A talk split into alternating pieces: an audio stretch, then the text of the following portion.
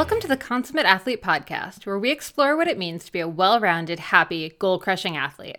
Every week, myself, sports journalist Molly Hurford, and cycling coach and kinesiologist Peter Glassford interview experts and chat through all of your training questions. We're excited to have you along for the ride. Hello. Welcome back to the Consummate Athlete podcast. Peter, how's it going?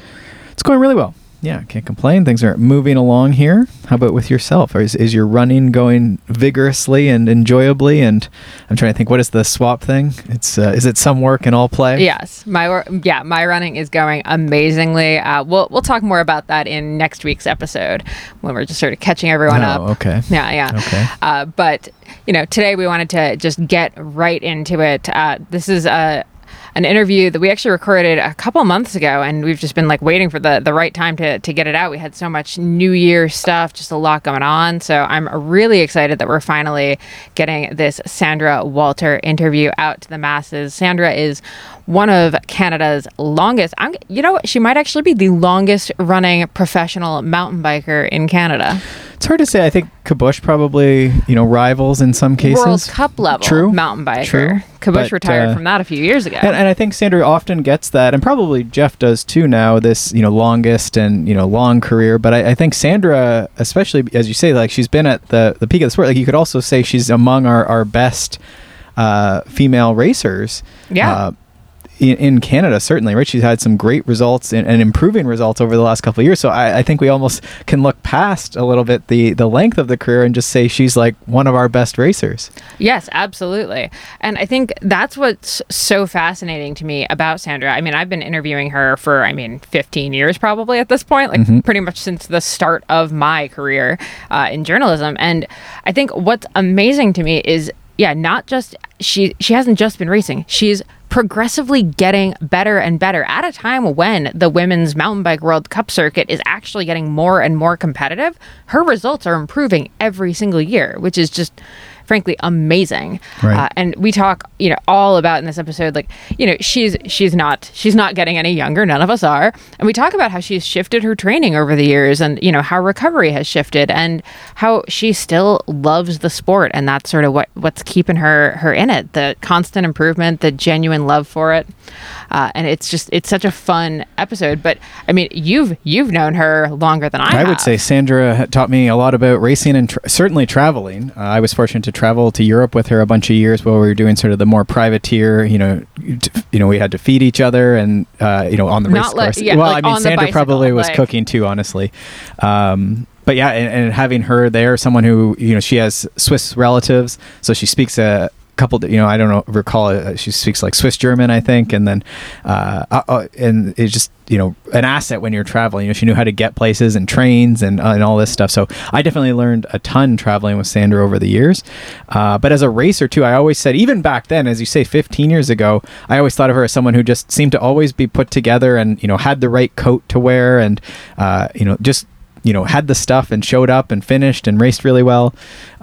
So I definitely took a lot from and have continue to take a lot from Sandra, even just motivation to keep going with racing. I think, I'm just like, well, Sandra can do it. I can do it. We're going to keep going. For sure. Yeah.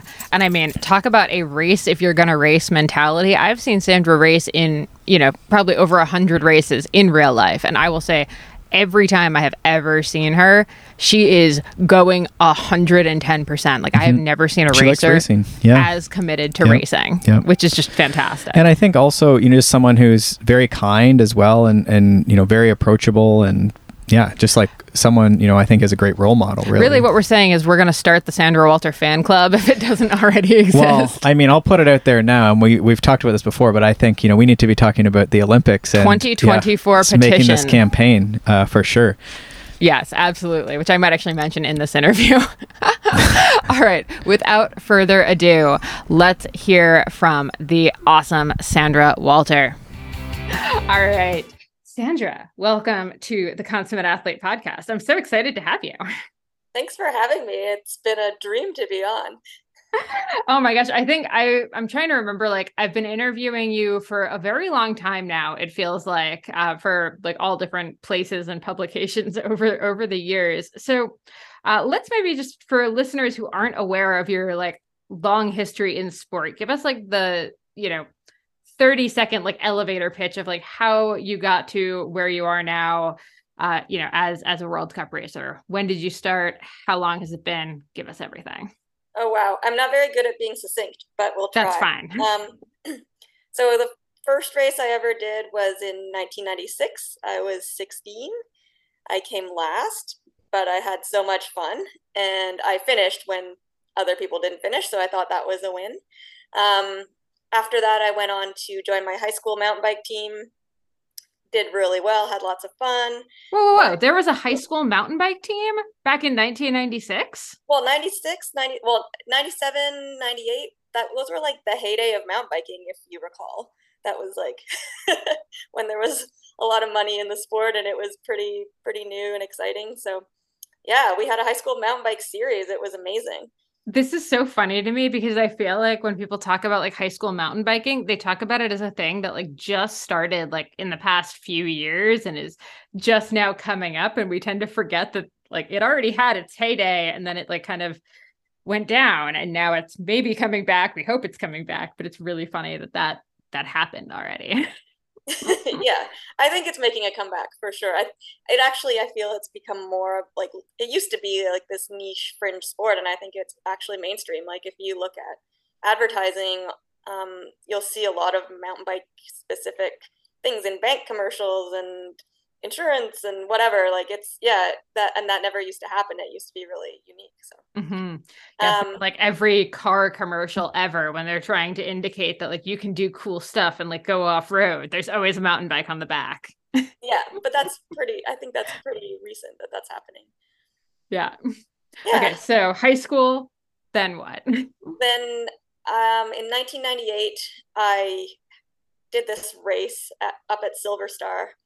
And I'm from BC, so basically I loved racing and every possible race that there was in BC, I would try to get to it. So I'm like, there's one at Silver Star, Mom, do you want to come with me? So we did this race and I ended up coming like 6th or 7th, or like I had a terrible race because we'd camped up in the parking lot up at Silver Star overnight. It was freezing cold, took me like a whole lap to warm up. And anyway, had a bad race, didn't think anything of it. And then like a few days later, someone told me that had actually been the national championships and I had qualified for the world championships as a junior. But I was so new to racing, like I had no idea what any of it meant. But when I found out I qualified for worlds and people told me it was like, it actually was a big deal, I convinced my parents. It was hard to convince my parents to let me go because they said, you know, there's so many races in BC. Why would we help you get to Quebec for a bike race? And I said, you know, like it's the world championships. I think it's a big deal. So eventually they did agree to help me get there. And that's where I really fell in love with the sport and really, well, I mean, the racing part of it, where I saw all these amazing professional mountain bike racers making a living off of it. I could see, you know, what the potential actually was. And that really resonated with me. I had an amazing race. I was 15th and was just completely hooked after that. And I have been at 14 world championships since. Yeah. Okay. Which world championship was your most memorable out of the 14? I think, Mont Saint-Anne in 2019 was very memorable just because it was on home turf, like in Canada, it's pretty special. I had my best ever world championship result with a 19th place. And it was actually the third world championships I'd been to in Canada, or in St. Anne even, because at 1998 and then 2010 and again in 2019. So yeah. So 21 years between your first world championship and your best world championship. Yes. Like let's just like reflect on that longevity for a hot second. How, like, okay, so you, in 1998, you're seeing it, you're like, oh my God, this is amazing. Like this is what I want to do. Most people change careers, say like 7 times, 8 times in their life. This is 21 years. More than that, that was 20 years then. We're now like at 25 years of racing here. How have you stayed motivated for 2 freaking decades of this? I don't know. I guess I'm stubborn. I mean, I really just find joy in pretty much every aspect of it. I love the training most of the time. Winter here can be pretty terrible, but I just love the way I feel on a bike.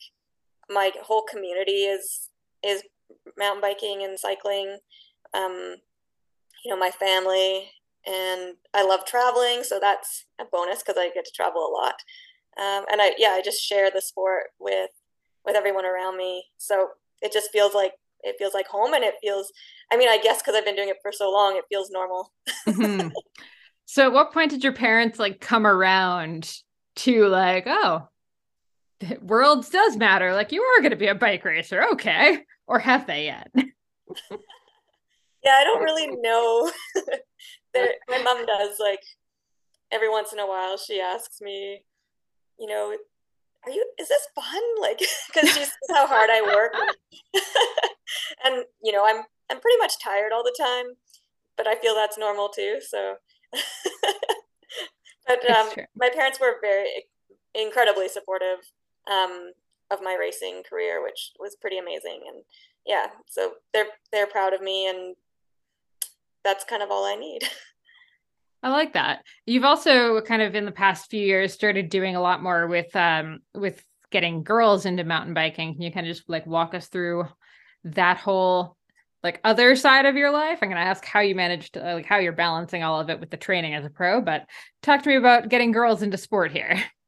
Yeah, I guess later as I've gotten wiser and then later in my career, I've started to reflect a bit more on what the sport means to me and how I got into it and all that. And when I was a 16-year-old girl mountain biking, there weren't any other girls mountain biking. All the people I rode with were boys, mm-hmm. which was great and fun, but it was also very different. And it was kind of like being thrown into the deep end. You just figure it out.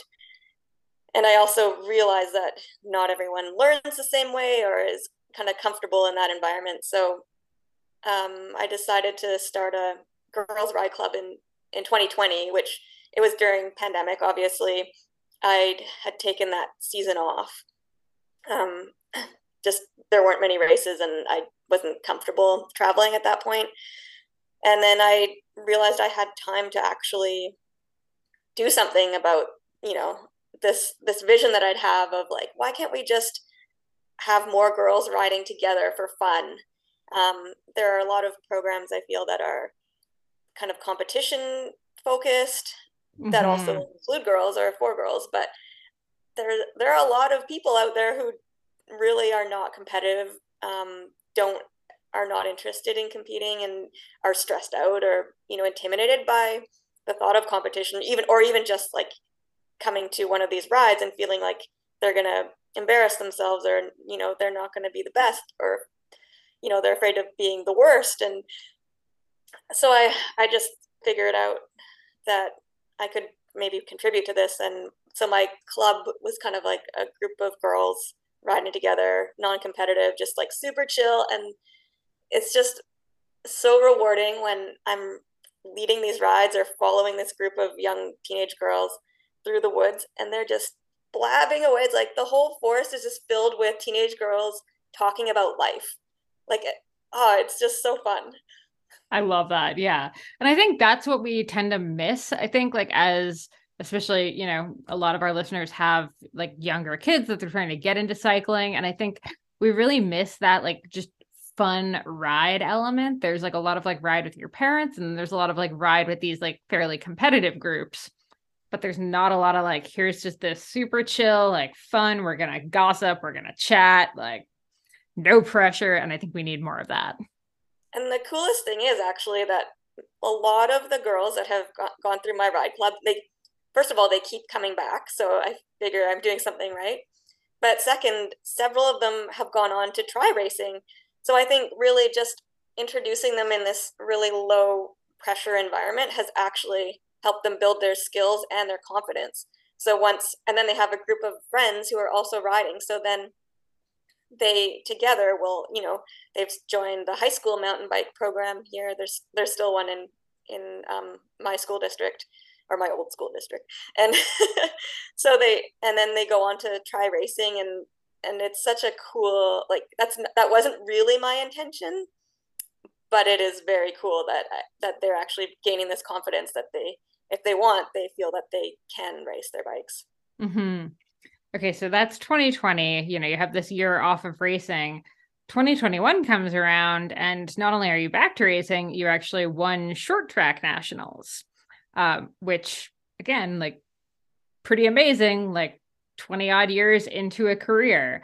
So, I mean, what's the deal? How did you win this, like, super short, super freaking hard event, which, I mean, having, like, looked at, you know, your results from World Cups over there, like, you're also really solid at in, like, even on, like, the world stage as well.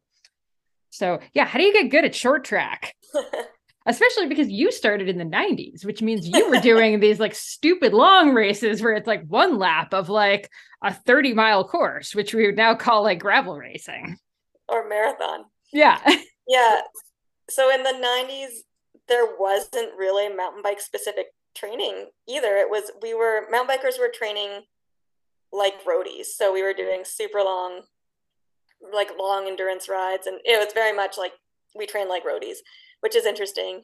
But I did race a lot of road back in the day. I didn't like it as much, so I decided to kind of do other things, but that included a lot of criterium racing, so I guess I picked up some tactical skills from that, and I definitely used those to win the short track national championship last year, which was super exciting and, like, very unexpected for me, probably for everyone else as well. Honestly, I was a bit disappointed in the day before was the XCO national championship race, and I was kind of bummed with how I raced that tactically, and just so I was kind of racing angry, which I'm also not, like, very that's not really me, but I was gonna say, I can't see that. I, like, have no, I can't understand that for you. Yeah, because usually, like, racing is all just, like, really joyful for me and, like, very positive, but I was harboring these, like, negative feelings from the previous day, and I actually almost didn't start the race because I was so tired and just not in a very good mood. And I was like, oh, do I really have to do this? But I did. And I, yeah, like, if anybody tried to, like, kind of sneak in front of me, it was a very tactical course. It was pretty flat. There was only one short climb on it. It was through a campground, and it was mostly, like, sand, like, wide sand with lots of flat corners, which are technical as well, but it wasn't like there weren't any obstacles anything like that. And, but if anybody, like, tried to take my position, I would just be like, no, like, you're not getting in front of me today, like, not having it. And then we get to the last lap, and, like, just before the base of the climb, and I'm like, nobody is doing anything, and it's pretty, like, it's kind of now or never, like, I guess they're all waiting for a sprint, but I didn't even really, I just realized nobody's doing something. If someone's going to do something, it has to be now. Boom, that's going to be me.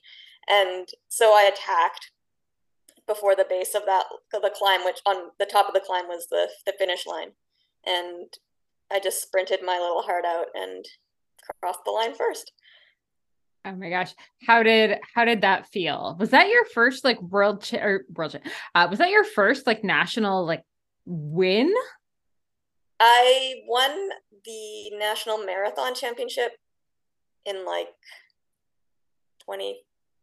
I can't remember, but I have a marathon national title, but yeah. But in recent times, this is, yeah, it's a pretty big victory. Yeah, because I know you do have 16 championship medals, like, yeah, in your career, which is, like, but pretty pretty freaking impressive. Yeah, the XCO one still eludes me though. Like that's still something I want. Ooh, okay. So is that the, I guess that's the 2023 goal perhaps? Nationals. Yeah. I mean, national championships are always a big target for me. Like it's a special race. And so I always want to be on top form for that. Mm-hmm. Okay. So 2019 best world's result, 2021, this, the short track win. Did you change your training at all sort of between those 2 years? Because I wanted to ask like what a week of training generally looks like, but broad strokes, has training changed between those 2 years specifically? I don't really think so. Okay, so that's great. What is the training program? Like how do I get top 20 at world championships? What's that look like? My coach, I don't know. I just do what he says. But my coach, Keith Wilson, he's a pretty smart guy. Yeah, he's good at writing training programs, but he's also good at knowing his athletes. And I have been working with him since 2009. So yeah, he knows me pretty well. And he also he's very open to new ideas. He doesn't get stuck in doing the same thing the same way all the time. Mm-hmm. He's like one of those guys who's active on forums. So he's a math teacher, high school math teacher. He does all that stuff for me because I am very not numbers minded. I have a writing degree, and I'm very much an arts kind of minded person. So I don't like thinking about all that stuff. So luckily he does that for me. Okay, broad strokes, like how many workouts are you doing? How many easy rides? How many long rides in an average training week? So no major race coming up, but we're heading into competition phase, say. Okay, so Monday is generally off. I know a lot of people will still do something on Mondays, but Mondays are sacred. And have they always been, or is that something you've shifted over the years? For a long time they have been. Yeah. And I think just for any athlete, you need there's days that you need to actually run errands and go to appointments and do life stuff. And if you have to fit in a workout in there, or for me anyway, I find it challenging, and it's supposed to be recovery day. So you're not supposed to be stressed. So yeah, Mondays are sacred. And then Fridays are generally are an easy day as well. So maximum an hour and a half kind of easy ride normally. And then if you're pre-competition, probably two intensity workouts in there somewhere. Weekends are usually longer ride days for me because most of my friends have full-time jobs and are 9-to-5ers. So good weekends are good days to ride with my friends. And then kind of another long ride in there between the intensity workouts, endurance ride between the intensity workouts, just because I think a lot of people forget that your intensity rides are your kind of pillar rides. They're the most important. So you sort of need to protect those rides. So if you go into them tired, you're not going to get what you need out of them. So when I do a 3-4 hour endurance ride, they're pretty easy. But they're supposed to be. And I think a lot of people tend to go too hard. 100%. Yeah. What about strength and mobility? Have you added any of that in recent years? Have you always done it? Have you never done it? I really dislike going to the gym, but luckily you can do stuff at home. Mm-hmm. So I haven't been going to the gym in recent years. But I have been doing, I find doing just strength, mobility, and core stuff on a regular basis is really, really helpful, especially since I'm probably not as limber as I used to be, and maybe a little bit more, prone to injury with, getting up there. Okay, knock on wood, you've been pretty, not even lucky. You haven't had any major injuries. How is that possible? Honestly, I feel a lot of it is probably genetics. I know some people are more prone to injury than others, and maybe they just have you know, like tighter ligaments or whatever, I don't know. But yeah, so I feel that that probably genetics plays into it. Yeah, I can't, because I don't think I do anything really special to avoid injury. Yeah. Well, and it also seems like a lot of the women cyclists from our generation, we'll say, and the generation under us, have dropped out of sport because of red S, or had to take like extended periods away from sport because of red S. And it seems like you've been able to pretty successfully navigate not having to veer into that territory. Like, how did you avoid it when like the pressures, and I mean, even just like what we thought was the correct thing to do 10 years ago, really would have like naturally led you down that road? I think I just like food too much. That's what I always say. I'm like, I've tried, like, yep. It's not like I didn't try to like unhealthily diet back in my early training days. I just couldn't do it. Yep. I remember I tried some sort of like a cleanse diet for a week, and it was like the worst week of my entire life. I couldn't do it. Yep. Yeah. I think the longest I've ever successfully dieted was like maybe 72 hours before I just epically cracked, but usually not even 24 if we're being totally honest. And like, yeah. I wanted to so bad. So yeah. So I think honestly that like, I remember talking in the kind of early days of when Keith was coaching me, and it was back when the whole Lance was king. And he, you know, there was all over the cycling media that he weighed his food and was like super particular. And I said to Keith, because I definitely I was a lot, let's say, bigger than I am now. I was like, if you look at photos from back in like the mid 2000s, there was definitely more to me. And so I was aware of that, and I knew all about power to weight and all that. So I told Keith, I said, oh, maybe I should start like weighing my food. And he just looked at me and was like, Sandra, don't be stupid. Just eat when you're hungry. That's all you need to do. And then, cause I would like limit myself. Like I would like, during the season, I wouldn't let myself eat bacon or whipped cream. And then after that, I just was, oh, and then also, I'm sure you know, Amanda Sin, but she had this, is it worth it diet? So like, ooh, I like that. She's like, you know, you're at the store, you're hungry, and you see like a crappy chocolate bar. And then, but before you take it, you're like, am I going to enjoy this when I eat it? Or is it just because I'm super hungry? Or do I wait out and hold out for the really nice, like Lindt dark chocolate bar, for example? And that's the, is it worth it diet? But I like the, is it worth it diet? Because that just implied that you're just going to go get a better chocolate bar. It didn't imply that you're not having a chocolate bar. Oh yeah, absolutely. I enjoy that. Yeah, it's funny. I remember you just mentioned power to weight, and one of the first guests we ever had on was Dean Golich, who coached like Katarina and kind of all of those like earlier Olympians. And we like mentioned power to weight, and he's like, what I have always told athletes is like, ignore the weight and focus on the training, and the power will go up, and that's going to make your power to weight better. And like, that's the focus. Yeah. So good. I come back to that so often. And when I reintroduced bacon into my life, I actually lost weight. So I don't know if it's like a direct correlation, but I'm not saying I'm starting a new trend or a fad diet here, but a bacon diet. I love it.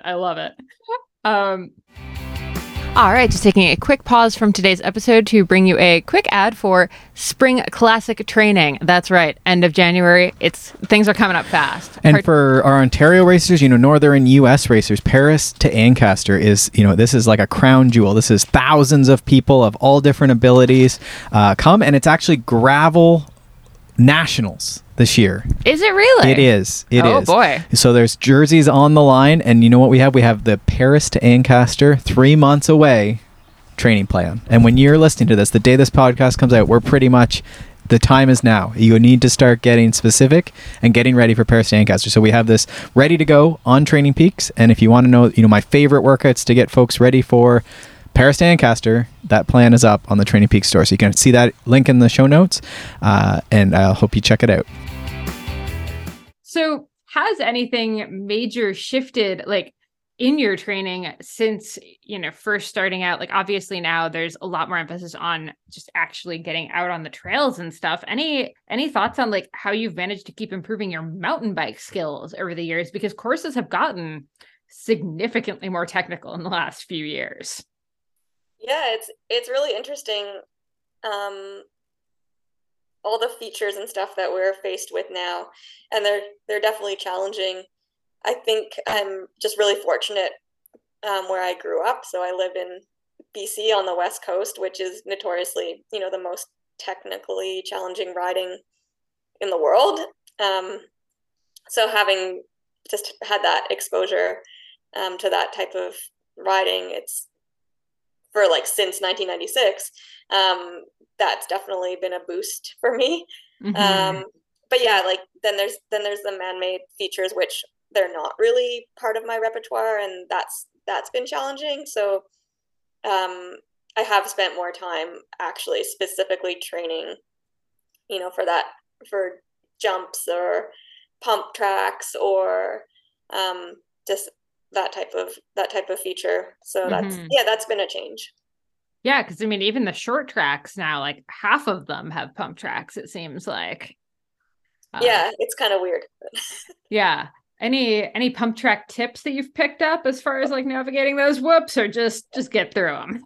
Just, yeah. Don't ask me. I just did a skill session this week with a coach, and he was making fun of my pump track skills because he really, like, highlighted why whenever there's a pump track section in a race course, why riders stack up behind me in a line.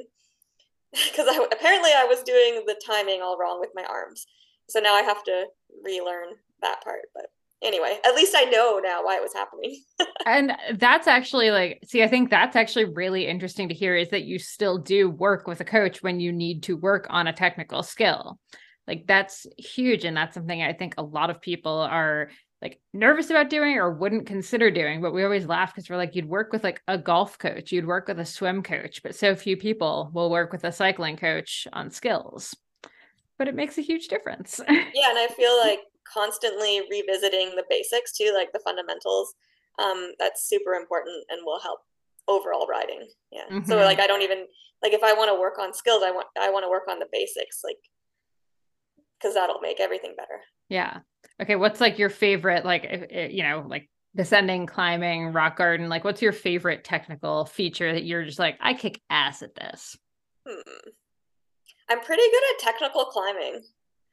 Yeah. Okay. What's the trick? What's the skill? It's basically just keep pedaling, because if you give up early, then you're done, but you never know. If you keep pedaling, you could make it. It's true. I'm so bad for that, where I, like, half unclip when I'm, like, starting to get uncertain, which means that immediately you're putting your foot down. There's no saving it. Once you've started to unclip, it's all over. Right. Yeah. So sometimes, you know, like, I tell people, just, like, keep pedaling till you fall over, because you might actually make it. I love that. The other thing I kind of wanted to talk to you about is we talked about this a little offline. You kind of alluded to it a bit here. You've developed so many great friendships over the year in cycling. And I'm, like, hesitant to bring it up because I get super pissed whenever announcers, like, I'm sure you've heard this in races. I don't know how well you can hear the announcers as you're racing.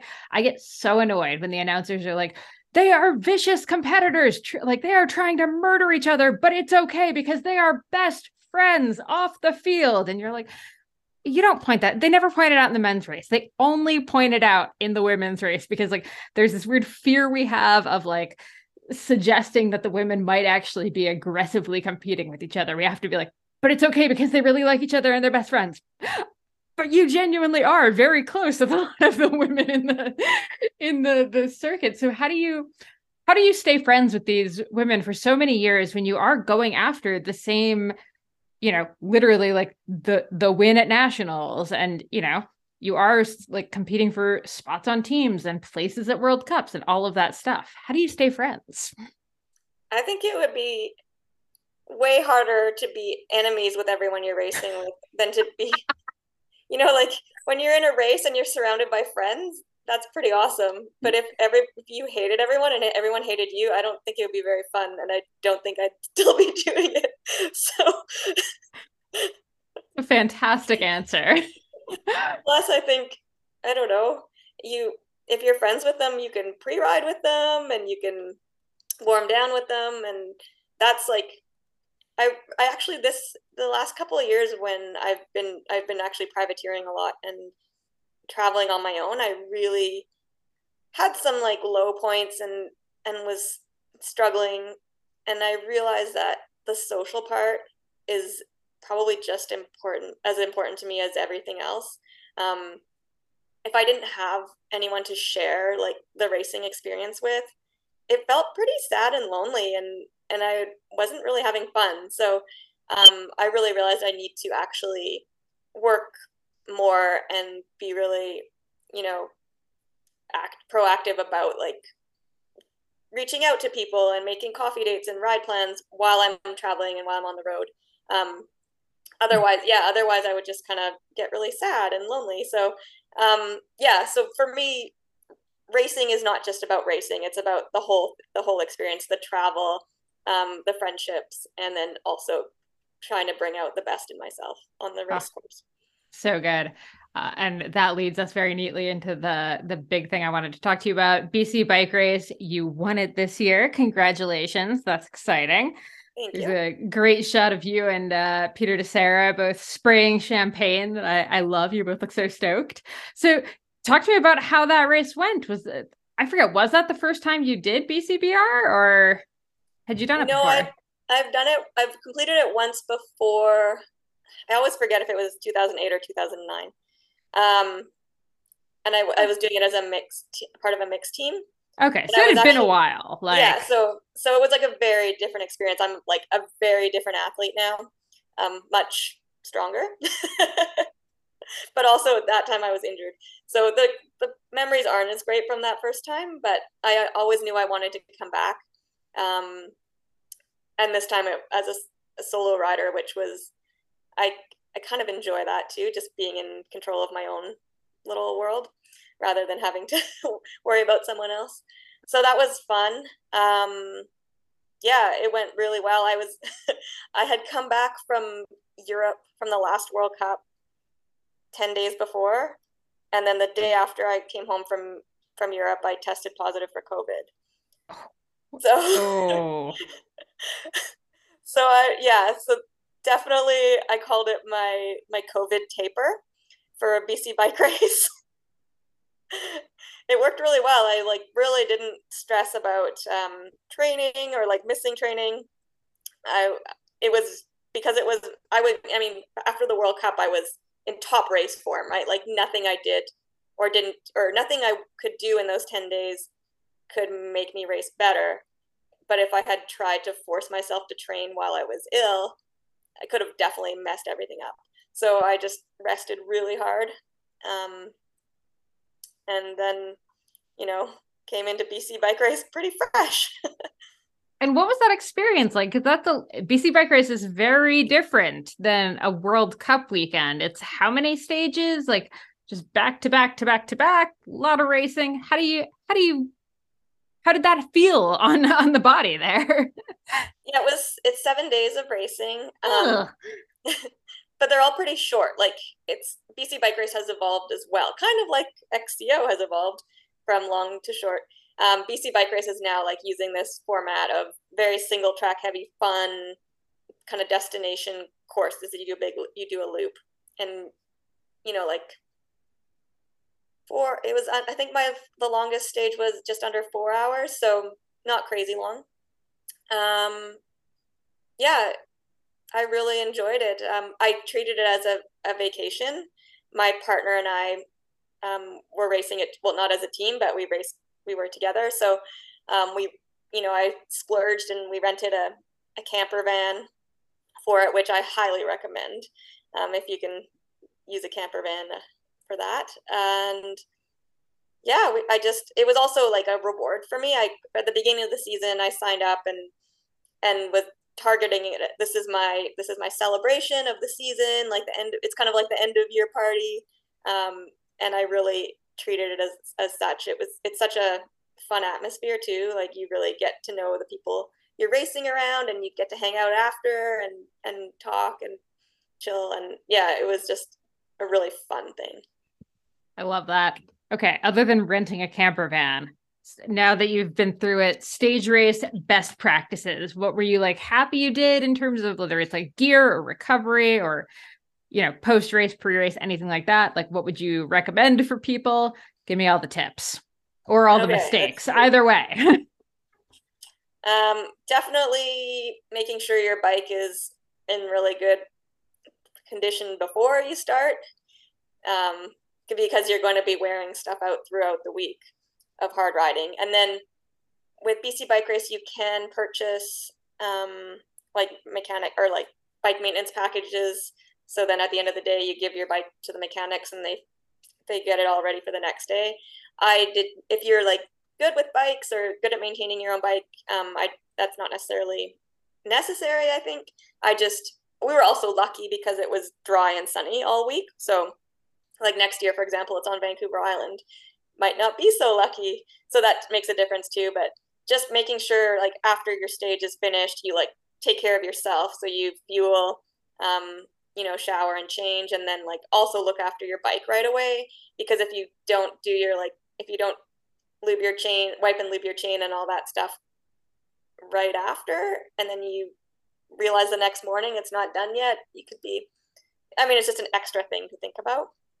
Yeah, I've always noticed that in stage racing, you sort of have like, I'd say 30 minutes when you finish the stage where you're still functioning enough to think like, okay, I should clean my bike and lube the chain, and I should shower and get out of my chamois and like do that stuff. Because then after that, I feel like, especially after a couple days, it's just like, you're just cracked. Yeah, you're not coming back to that bike 3 hours later. Like yeah, it's not happening. The fatigue really stacks up into the week. So if you can kind of get into that routine right away, it's really helpful. And I found like just preparing my bottles as well, Camelback and, you know, like race food for the next day, having that all ready to go. So when you wake up in the morning, you just like coffee, breakfast, like chamois, and get on your bike, and you're yes. Good. I did do like tire pressure check every morning. And that's just something I do for bike performance, depending on the race course. And then your tires will lose a bit of air overnight anyway. So mm-hmm. Tire pressure is something I'm pretty particular about. Mm-hmm. Oh, and then, sorry. No, go ahead. Speaking of tire pressure, I also was running tire inserts. Ooh. Because for, you know, you want reliability. A tire insert will hopefully help you avoid flatting, but if you do flat, it's something that you can ride on mm-hmm.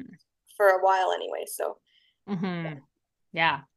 I wanted to ask about food, because I feel like this is also one of those weeks where like you basically get like palate fatigue by day 4, like not just for your race food, but like I feel like for food in general, you're just so tired that eating is just like an extra thing. How do you make sure you're eating enough?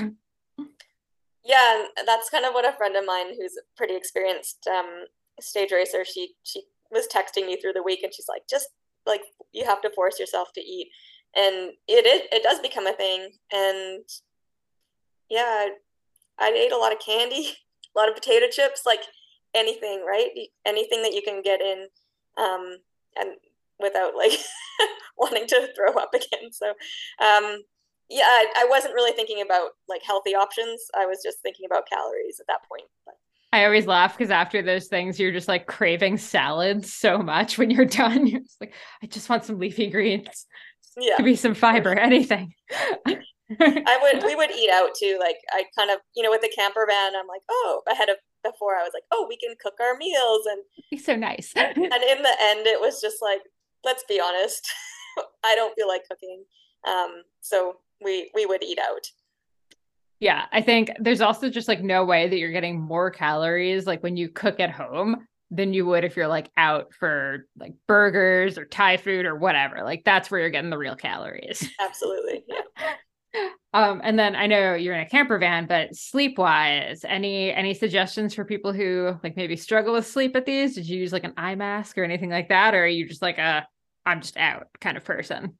I know I'm a very light sleeper, so okay. I definitely use an eye mask. I have those sleep buds, those white noise making, and I've been using those for years because I am such a light sleeper that like any kind of sound will wake me up. And it took me a long time to realize that I was a light sleeper.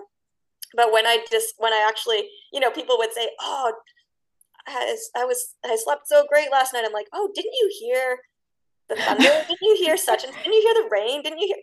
And they're like, "No." And then after a while, I'm like, if I'm the only one hearing these things, that means that I'm a light sleeper, I think. So I started using earplugs, and that just like changed my life. And then using the fancy sleep buds is even better. Okay, you're gonna have to send me which sleep buds you use, because we could definitely, I could use a set for sure. Okay. In the van, the second anything, now that we have our not camper van, but sleep in van, the second anything like taps the roof, it's like an instant wake up. So I feel like those would be very, very helpful. Yeah, I'll send you that. Amazing. Anything else you learned from the stage racing? Maybe even I'm kind of thinking about like the pacing of it, like day one compared to day seven. Like, did you have any strategy going in, or were you just like, I'm just gonna go? Yeah, and I think it depends on the person. Like, I know myself pretty well as a rider by now. So I've always like, I've done stage races in the past as well. I've done Trans Rockies and some road stage races and some other mountain bike stage races. And so through that experience, I've learned that I call myself a one-day wonder. So, which is why I'm so suited to cross country, I think. But basically, I just get slower after the first day. So you got to really make that first day count. Absolutely. And I know other people, like Catherine, for example, she gets faster and it's just, yeah, it's just physiology. So I really do have to make the first few days count, because after that, I just start to get slow and tired. So I really did, like, the first stage was a very short prologue stage time trial. So I just basically went as hard as I could. And I think I already had a 2-minute lead after the first stage. And then basically all the days after that, I would just race as hard as I could, but I did slow down. And one of the stages, Catherine, yeah, she set the pace hard from the start, and I just like couldn't do it. And but I like I was waiting for that day. I knew it would happen, so I was pretty stoked for her that she pulled out such a strong ride and then and took the win. No, I think that is such an important thing to like know yourself and know that like someone else's tactic of like going out super hard. If you know, maybe you're actually going to get stronger in the week, like maybe don't burn that match the first day. But if you know your tendency is that you're going to sort of start falling off, then yeah, use that match while you've got it. Yeah. And I have tried the other way too. I have tried to conserve, and it was always the same result anyway. So yeah. Yeah. Oh, awesome. Yeah. I feel like a lot of people are really excited for stage races now. It seems like that's kind of this new form of very like fun summer campy kind of racing that people are just into now. Totally. It's so fun. And because you really do like, it's this community, and you're like, it is like summer camp. You're always seeing the same people, and you get to know them. You get to know these cool new trail networks, and it's like, it's almost like, it's like a vacation or like a guided tour, except you're racing. So you get like all these amazing courses that are already laid out for you. You get the aid stations and timing. So you don't have to worry about like pulling out your phone and looking at trail forks and wondering which trail is the most fun. Like everything's already done for you. So all you have to do is ride your bike. Yeah, I keep hoping one of these races is going to shift to like a format where they have like a run and a bike. So that way Peter and I can both like happily race it. So we'll see. I mean, I feel that, yeah, that should be a thing. It should be. Yeah. Like just do half the course as like the run. I mean, honestly, like a lot of us would be like, yeah, I could totally do, 7 days of like 50K to 50 miles. That's a reasonable human thing to do. So maybe one day. The problem is always like, I actually tried that at Transylvania Epic a few years back. I ran a couple of the stages, and on like the enduro days, I was passing people. So it was actually like really bad for the race. So there is a bit of a speed problem. I think you're onto something though. I think so. Awesome. Okay. Before we go, tell everyone where they can find you, where they can follow along as we head into the next, next season already. I know, it's exciting. So I'm at Sandra Walter MTB on the Instagram, and Facebook is the same. Perfect. Awesome. Thank you so much, Sandra. I can't believe it's taken us so long to do this, but I'm glad we finally made it happen. Same. Thanks for having me. Of course. Thanks so much for tuning in to the Consummate Athlete podcast. If you want to hear more training, racing, and endurance sport advice, make sure you subscribe to the podcast and leave us a rating and review. You can also subscribe to our newsletter at ConsummateAthlete.com for a weekly dose of inspiration and advice straight to your inbox.